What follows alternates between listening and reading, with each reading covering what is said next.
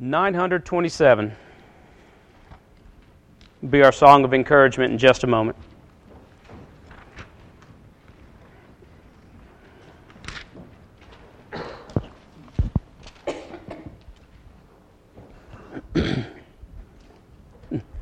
Growing up a child in north of Detroit and Warren in the 70s and 80s, uh, a lot of my friends there at the church that we attended collected baseball cards.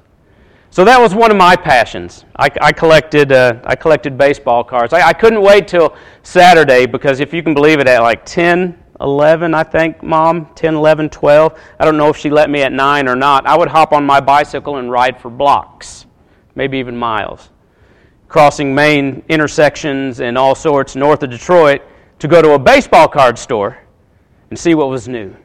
On Saturday, she also took me into the mall. And in the mall, a lot of times they had these baseball card um, kind of shows, and they had them all in the center of the mall, and they set everything up. And she would be like, "Okay, I'm going to go for an hour and shop. I'll meet you back at so and so place." So there I was, going from place to place to place to place, looking at baseball cards. Right there was this thing called Beckett Magazine, and Beckett Magazine showed all the prices of all the cards, and I couldn't wait for it to come out. It came out monthly. And the first thing I would do when I got a Beckett was turn it to the back, because that was where 1952 was. 1952 Mickey Mantle Topps rookie card. All right, if you were ever a baseball collector, you know what I'm talking about. All right, Back then it was thousands of dollars. Even in the 70s and 80s, I was like, oh. We talked about covetousness earlier, right? Desire to want, right? Uh huh. I wanted the 1952 Mickey Mantle rookie card. Last time I checked, it was like $52,000 or, or maybe even more, but it was very rare. Part of the reason why, because I heard multiple stories of, you know, back then in the day when we bought a pack of baseball cards, we got the bubble gum out and we threw the cards away. Or we took the card and we stuck it in the spokes of our bicycle so when we pedaled it made that sound over and over and over as they went. And it's like, oh. And Dad talked about taking my, my brothers and going to the, the uh, Tiger Stadium and said they would get packs of cards. And I'm wondering how many that they threw away even back then. When you have a card like that, you put it in a something that's very, very strong. I've got this card here. I don't know the last time it's had air. Okay, it has screws holding in this card together. Okay, and I've taken all the other screws out, so I only had to do one today, or one when I got here. When you have something this fragile, right? You want to hold it if it'll come out of there with delicacy, correct? All right, Lily. All right, now look, make sure what hold okay, easy. They have a thing that grades cards. You actually send it in a case like this and you mail it off. And the top collectors and they and they take out the white gloves and they and they hold this card and they take the magnifying glass and they look to make sure that there's no watermarks, that the oils, Lily, from your fingers are not touching the card in there. And a lot of times, what will happen, the corners are so fragile that if you bend or you drop that card, and it just, just barely, that the value of that card just diminishes. What would you do with something that precious, right? What would you do with something that valuable? mm, if you had something that was that valuable and you're able to put it in this, maybe even build something that it was large enough to hold it in there to protect, to what would it be? You know, that question was asked. Matthew 16, 26, right? For what profit is it to a man if he gains the whole world and loses his own soul? Right? What's the most valuable thing that you have? I could gain the whole world, but what does it matter if I lose my soul?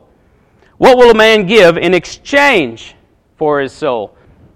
I had a question about it, so I looked it up. Google told me that my soul is worth somewhere between $580,000 and $8 million. That's what Google said. Now I'm hoping I'm up there closer to the $8 million mark than I am the $500,000, right? Hmm, would I have traded my soul for a 52 Mickey Mantle? Is it that important to you? This past um, few Tuesdays, we've been traveling over to Dayton, and they've actually been doing their summer series. Okay, they've uh, they do it on Wednesday nights, and the kids go into classes, and they've had different speakers each each evening on Wednesdays, and they've been talking about the fruit of the Spirit: love, joy, peace, patience, kindness, goodness, faithfulness. Yeah, you're singing the song. Gentleness, self-control. Right? Except I didn't go roll. All right, that how we remember verses, mm-hmm. sing them a lot. And this past week was about gentleness when you have something that precious gentleness, right? Kindness, goodness, love. Not this Monday, but next Monday, I will be entrusted with some of the most precious things that we have. I'll have kids. Some of them being four and five year old. I will be meeting my new kindergartners for the first time. And you could imagine if I didn't do that with gentleness and with kindness and with love, how that would be because they are scared to death, a lot of them, at that time coming in there. One of them went home and said, Yeah, the day went well until my teacher put me with this strange man. I was the strange man that they put me with. I hope you're treating my card with gentleness and kindness. And you take it back. You're you want nothing to do with that, do you? Hold on, me real easy.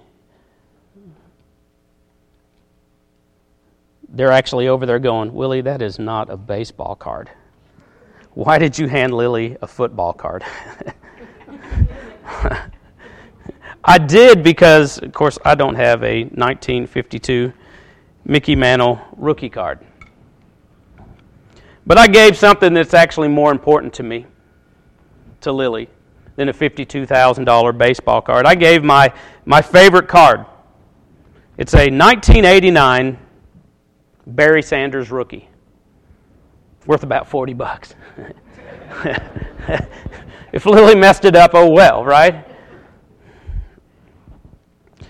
When you think about telling someone about Jesus, I hope, I want, well, I want you to envision this. When you're telling somebody in your family, maybe your friends, your loved ones, I want you to pretend that you're holding their soul in the palm of your hand. Now, I know that's not possible, right? And I hope that you're doing that with gentleness and kindness and with love because that is the most precious thing that anybody can have is that soul. And there's times that we have effect on people that we're talking to them about it. How do you want to be talked about about your soul? You have opportunities to tell someone about their most precious thing that they have tonight, if your soul is not right, you have opportunity to, to get it right. You have opportunities for men here to, that are willing to take you into the water of baptism, touching the blood of Christ, having a remission of your sins. Or if you've already done that and there's sin in your life and you need the prayers of the congregation, you have that chance now if you'll come forward as we stand and sing.